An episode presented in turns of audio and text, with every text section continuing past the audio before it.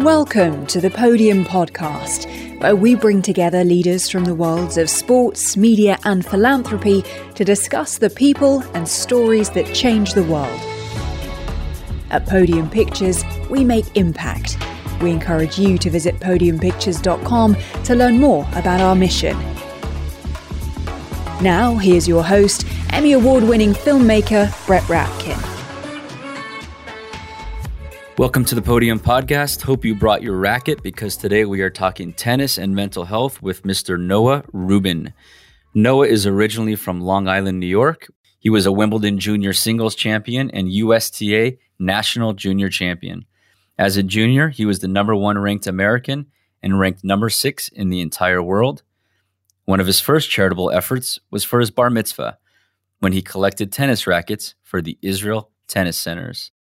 Recently, Noah started Behind the Racket, a social media platform as well as a podcast where he talks to his fellow pro tennis players and others about their stories of depression, anxiety, and alcohol abuse. Noah is also on the advisory board for NAMI NYC and has been deeply involved with the organization. He also recently started the BTR Tour, a new tennis tour format that includes fan involvement as well as art and music, food and fashion. He thinks it's the future of tennis.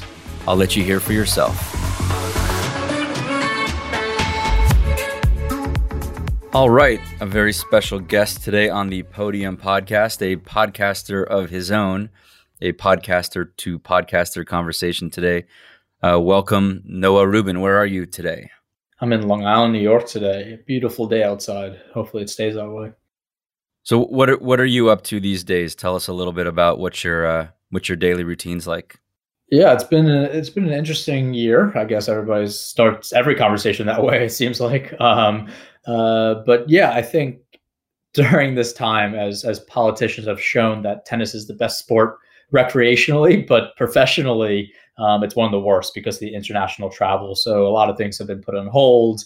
You know, we've kind of seen a lack of evolution in tennis and a rising to the time. So for me, it's kind of getting back to that daily love of tennis that I had a few years back that I've kind of lost over this time. But yeah, practicing some and also a lot working, with my own tours that I'm working on within the BTR Tour and Behind the Racket, which has been many, many hours a day and sleepless nights.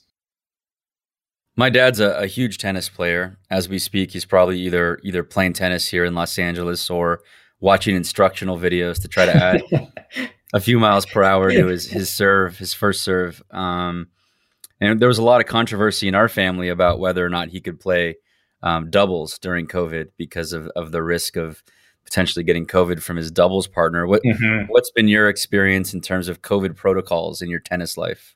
It's been interesting. I have to be honest. I didn't go as far as having different balls for my opponent and myself. That was a big one for a while, was have separate balls with like your initials on it. That seemed a little over the top for me. I was just cautious of where I kind of put my hands and don't put them in your mouth or on your eyes kind of thing. And, but yeah, again, it was tough. I mean, I went to France last September. I mean, that was kind of, during the heart of COVID. I was actually, when it all started, I was in Indian Wells. I was in California, not too far from you, when I was at a Korean barbecue restaurant and I got an email that said, "Hey, we're not playing this tournament." And I was like, what is COVID and what's mask? Well, what do we do with this? And that was, a huge turning point, I think, in the world of sports. I mean, that kind of put us in a place of saying, hey, this is serious right now. So it's been over a year since then. It's incredible. So what's been your evolution in terms of, deciding to start Behind the Racket? It was, it's actually slightly ironic.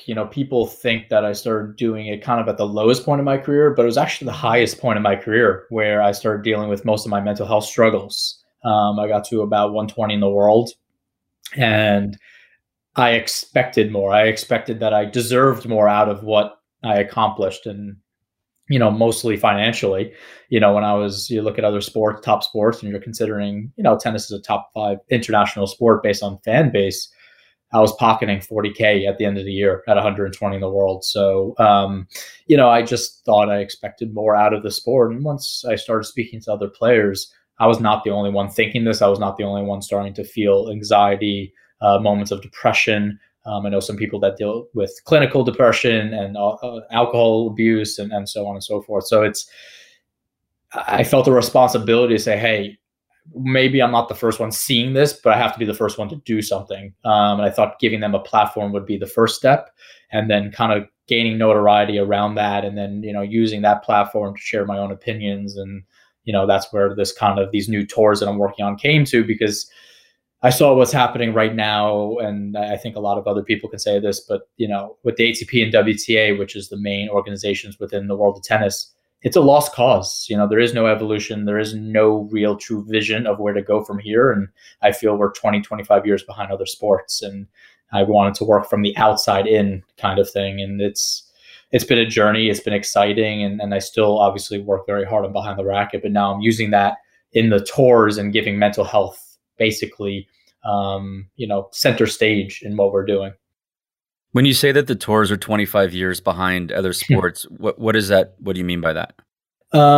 Initially, the first things that I noticed were we were talking about different revenue streams and how tennis makes its money, how we were looking towards the future of what was going to be big and popular. And I just assumed that these were conversations that tennis already had, 20 years ago, because we saw the evolution a little bit in other sports in NBA and NFL of how they've kind of developed, whether in, technological advances to try to get the new generations involved, and stuff like that. So that's why there's just not enough money going around, because we're not making use of different generations. We're not bringing in new fan base. I mean, right now our fan base, I believe, is 61 years old is our average fan right now watching it on TV. I mean, they get older. I mean, it's sad to say they're getting older as well. And they're not spending the money that they should, while we should be getting the next generation involved, getting them excited about the sport, which we're just not right now.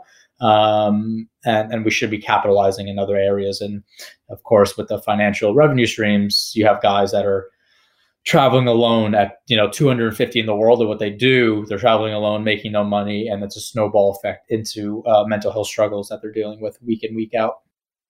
Yeah, let's talk a little bit about the finances, because certainly with The Weight of Gold, I learned a ton and was able to share a lot of it through the film about the realities of being an Olympian and the corresponding finances. What's it like for someone who's looking to break through and become a champion and get the kind of money we see someone like Federer making? Yeah, it's funny because Federer is such an extreme. We're very fortunate that on the women's side, I believe 9 of the top 10 female athletes in the world are tennis players, financially making the most money per year. And on the men's side, the person that makes the most money out of every male individual is Roger Federer in the world. That's comparing to Ronaldo, LeBron James, you name it. So the upside is there, I guess you could say, but that's the 0.0 ongoing 1%. For tennis players, because I have friends at MLS, that's something to compare to a little bit. Let's say they're making $80,000 a year. They make $80,000 a year. With a tennis player, if you make $80,000 a year, you're paying for every expense. And that's a huge, huge problem. And there's not other, major sports in that category, because a lot of them are team-driven sports. The team's paying for a lot of those expenses. With tennis, you're paying for the coach, you're paying for the training, you're paying for the travel, the hotel, the food, everything. So everything comes out, and that's averaging around $50,000 to $60,000 a year without having a coach. On top of that, you're paying a coach, you're paying physios. So, there's guys, I know Andre Rublev, who I believe is around 9 or so in the world, had one of the best years during COVID, said he couldn't afford his apartment because they cut the prize money in half, and he had to pay for a physio and a coach. So you're talking minimum $100K salary plus expenses for both of them. If he's making, let's say, $500,000, $600,000, $400,000 of that is gone already, before his own expenses. So it's a lot that goes into these expenses. And then you go into just how many people are playing the sport. It's not just the US. And I know a lot of people are playing basketball and football and far more in the US, but this is an international sport. So when I say I'm 120 for anybody that picks up a racket around the world. It's not just the US where, the basketball teams are, US and Canada, it's very different. And you have league minimums, actually hockey's my favorite sport. So you have league minimums for hockey where you have 600 or 700 guys that are making 600 plus, 600,000 plus. So it's difficult. You have a lot of struggles. There's very few times where you're actually making money. And that leads to, tough preparation, not having somebody there to support you. And it's kind of a snowball effect after that. So somebody like the Wimbledon or the US Open, they're getting significant TV money, I imagine, among the sponsorship and advertising money. They're putting on an event, they're covering the costs, but you're on your own to get yourself there. How's it work? Yes. So for the top tournaments, so using Grand Slams as the example, you're paying flights. So you're paying flights to get there. Australian Open actually does help out with a little check a welcome check when you come in, because they know they're halfway around the world for a lot of people. But yeah, for the most part, you pay your flights there. You pay dinners, you can eat on site for free. And hotel is covered while you're in the tournament. So that's fairly good, but you're talking about 4 tournaments a year at the top of the sport. And the numbers are looking at men and women combined get 14% of the revenue that the tournament takes in. So, when we're looking at other numbers of NBA salaries or anything else, you're looking at numbers from 40 to 50%. We're at 14%, and that's for men and women, so 7% each. So the numbers are definitely, I argue that there's not enough revenue streams, but the budgeting is also, not necessarily correct as well. And those 7% for the men, is that distributed as prize money? Yeah, so that 7% goes into the prize money for basically 250 players, with obviously top heavy, especially at the US Open. They love making headlines with, hey, our first place winner gets $4 million. It's like their favorite thing in the world to do, while, the person that normally wins the US Open is fine endorsements wise. And he's probably making, $20 million a year minimum. That extra million that they could take away from him could be funneled into the qualifying, where if I made an extra $5,000, $10,000, that would be, a world of a difference. Got it. And in terms of the sport itself, are there certain improvements or innovations to the game itself that you're looking to see?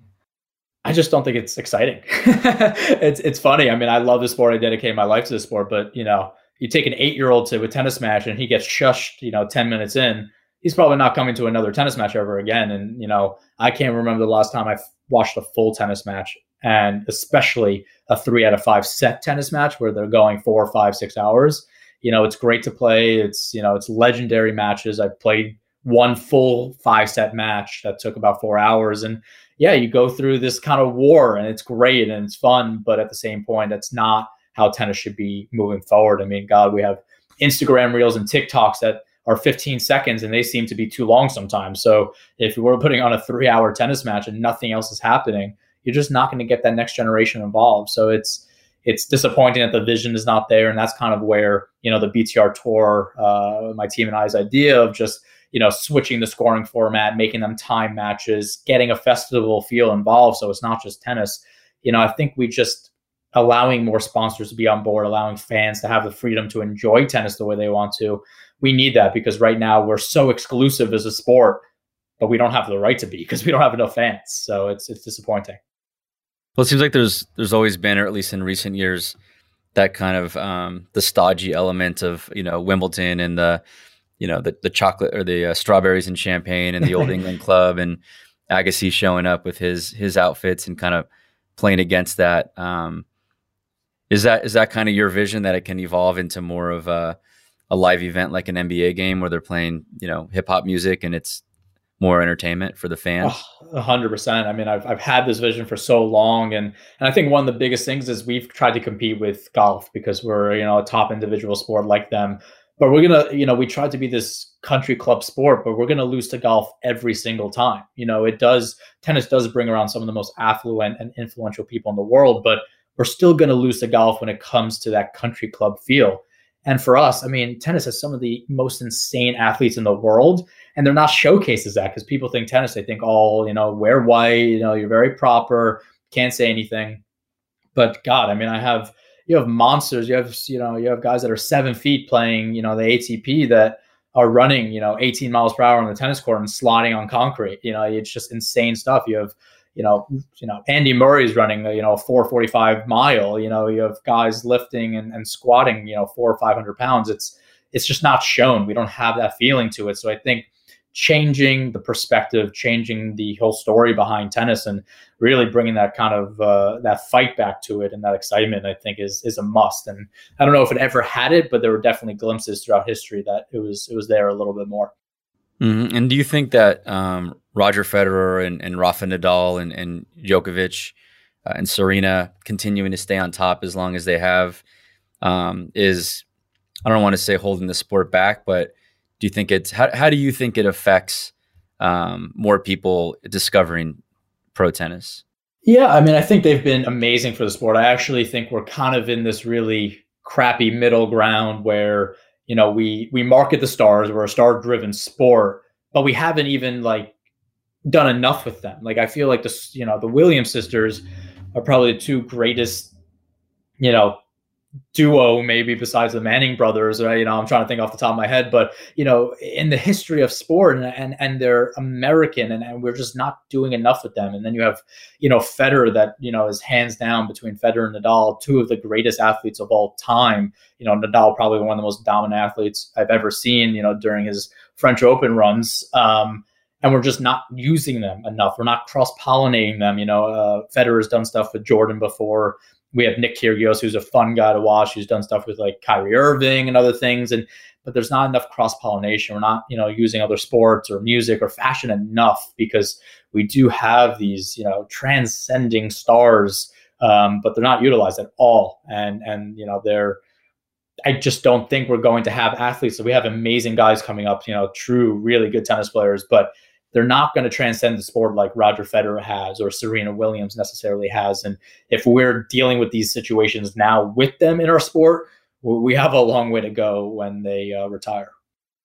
So shifting to talking some more about Behind the Racket, you mentioned a little bit, but what made you decide to start it? And is it something you see yourself doing for a long time?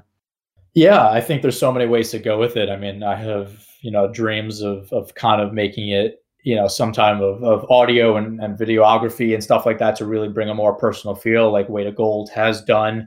I mean, I think, there are times, because I'm doing so much else with some of these tours in my own professional career, that, I get a little tired, get a little lazy on the Behind the Racket side, to be honest. But then, I have one conversation or one interview and I remember why I'm doing this. I remember why it's so important. And it's just, I have, I laugh at it, but it's not a haha. It's just this is exactly why I'm doing it. I have a 36-year-old man hysterically crying to me on the phone. And, you think about toxic masculinity, you think about opening up, and you're like, shit, this is the reason we're here. This is the reason we're doing it. It's because it's not spoken about. And even though the pandemic has highlighted it and the conversations are beginning, it's just not quite there. And we really do have to work, hard. And then it takes, our effort to get in there and say, hey, this is a conversation we have to have.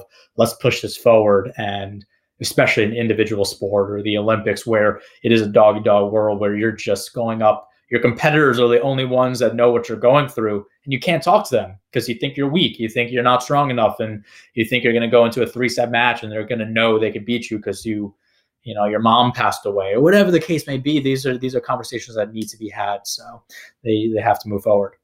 What are some of the specific things about being an elite tennis player that you think cause just, mental health challenges? I think it's a loneliness. It's an ongoing loneliness. I think what I just kind of spoke about was this idea that the only people that truly know what you're going through are your competitors. And you don't really want to talk to them about it necessarily. Obviously I'm opening up a lot more, but for the most part, if you're, going up to somebody who's, let's say, a friend of yours, and you're like, hey man, I'm exhausted. I'm missing home. I have no money. I don't know what to do. I don't know what my future looks like. I'm really struggling. I'm depressed. And then you play them, tomorrow, it's, you lose that competitive edge, I guess, a little bit. That's the fear in a lot of people's heads, where we all deal with this. This should be open lines of communication, or at least people there that aren't your competitors to at least help you through it a little bit. So it really is, it feels like that island that Agassi always speaks about. And where do you see yourself, say 10 years from now, in terms of where you are and what you're doing? What's the vision? My life pivots in about a billion different directions every day. It's exhausting, but yeah, I really do think that these tours will take off. We have a lot of amazing moving parts. We're starting our juniors this year, our pros and juniors full on next year. I mean, you know, we're looking at about 900 junior events next year and 6 professional events, all in North America. So it's a tremendous undertaking, and we're excited because, you know, it's finally our opportunity to say, hey, this is what we believe is important, and we're going to try it out, and nobody can tell us no. So we're excited about that. And I really think that could push it along. So I want to be kind of one of those pioneers, especially in the tennis world, for mental health and doing something new and changing for the better, because I think a lot more people need help that, you know, we know it. Everybody deals with it in their own way. So giving them that platform and that opportunity to, you know, educate themselves and feel safe is important, especially in the tennis world. So if you were the USTA, besides paying more people a lot more money, what would you introduce to try to alleviate some of the suffering in this area? I think the number one thing that I tell a lot of kids that are, you know, asking about D1 colleges or what to do or go pro or, you know, whatever direction is, you know, I think the antiquated mentality of you have to put all your eggs in one basket, you know, and you know, an Olympic sport is super unique. And I still don't know, after even watching Weight of Gold and going through it, I still don't know how I feel about it. But the idea of eggs in one basket, I think, puts far too much pressure and is unnecessary at this point, especially in the world of tennis and some other sports where, you know, if it's a kind of do or die situation, you know, the anxiety is tenfold. And I think people, especially after their career or towards the tail end, don't know where they're going to go with their lives after. And I think that adds to a lot of the anxiety and depression that people feel. So I feel like USTA has to work better at making sure there's more pathways, there's more educational pathways, there's more understanding that they're, you know, at the bare minimum, this is what a pro is going to get. They're going to get a, you know, college education if they get to this point, whatever the case may be, just making sure that there's people there for them and people that they can talk to. Yeah, it sure seems like, at least in my experience, that the times when I've just felt such immense pressure, which a lot of times I think it's a mental construct, right? Like, I remember doing an interview with someone who was a big deal in the NFL, and I just felt so much pressure because at that time I was working for the NFL Network, and that was my job, and that was, you know, my everything. And I look back and I had a panic attack before doing that shoot because I just felt so much pressure that I think my body just couldn't handle it. And I look back, and at the time it was such a big deal, but it's because I was framing it as being much more important than it actually was at that time. So it's this context of, you know, not feeling that pressure and being able to have some context that seems to really allow us to relax a little bit and live a more enjoyable life. Is that in alignment with what you've experienced? Yeah, it's compartmentalizing and understanding what this is in the grand scheme of things. I read a funny quote, and I don't think this relates to everybody, but it worked for me. It said, you know, worrying about something is suffering through it twice, you know, and it's just, it's so simple, but it stuck with me. It's saying, yeah, I know I'm going to put myself in the best position to succeed. And if that doesn't work, it doesn't work. I know that I'm going to put in the effort. I know I'm going to put in the hard yards. If that doesn't work, it doesn't work. I'm going to move on from there. But if I'm worrying about it, the weeks, months, years leading up to it, it's not going to be an enjoyable journey. And I've dealt with that more than a few times. And I think a lot of other people can learn from that as well. Is, you know, everybody says the journey is the best part, enjoy it. If you're worrying each and every day about it, I promise you that finish line is going to be the best part when you say, I'm done with this. So it's just open communication and lines of that of people, you know, having these talks and saying, hey, it's going to be okay. You know, it's going to be all right in the end. Just muscle through it a little bit. Yeah, absolutely. Finding that balance and getting around that worry. And I know in a sport like yours, I mean, you can always take more ground strokes. There's always more you can do. I know when I was playing baseball competitively for most of my young life, I could always take more ground balls. I could always spend more time in the batting cage. And I think not having necessarily as much balance made it stressful. How do you know when you've hit enough ground strokes for the day? It's knowing yourself. And I think that goes into a deeper topic is, you know, there are people that I talk to and I'm like, you just don't truly know who you are yet. And that's a difficult battle. I think that goes into sports. It's a confidence issue as well. Self-esteem of knowing I'm doing the right thing. I trust the process. I trust what I'm doing. I trust the people around me. You know, that's a very difficult thing is looking around the, you know, wherever you're located, the people around you and saying, hey, this is not okay right now. This is not beneficial for me. I have to change that. And that's a very difficult thing to admit, because life changes are very scary for people. So, you know, I've gone to a point in my career where I know when I feel good. I don't, you know, it's, you know, I don't judge myself. I don't test myself and say, hey, are you sure you're ready? I know, you know, I've done what I had to do for the day. I know I'm okay. And when I didn't do what I had to do, I say, hey, that wasn't great. You know, let's pick it up the next day and be okay with that. So it's knowing yourself, it's knowing the people around you and trusting everybody. Absolutely. And lastly, how can people support, the BTR tour as it comes out from behind the COVID veil? Yeah, no, it's exciting. I mean, so we're going to have 4, possibly 5 pro events around the country that people can attend, and it's going to be a really incredible festival feel. You know, you can follow us at thebtrtour.com and just check it out there. That has our juniors and our pros there, and we're going to be putting behind the racket stories on there as well. So that's kind of a full overview, and you're going to get to experience what we're bringing to the table in the next few months. Very cool. Well, I'm definitely excited to come check out one of these events. It sounds like the evolution of tennis. And Noah, thanks so much for spending some time today. No, it was a lot of fun. Thanks for having me on.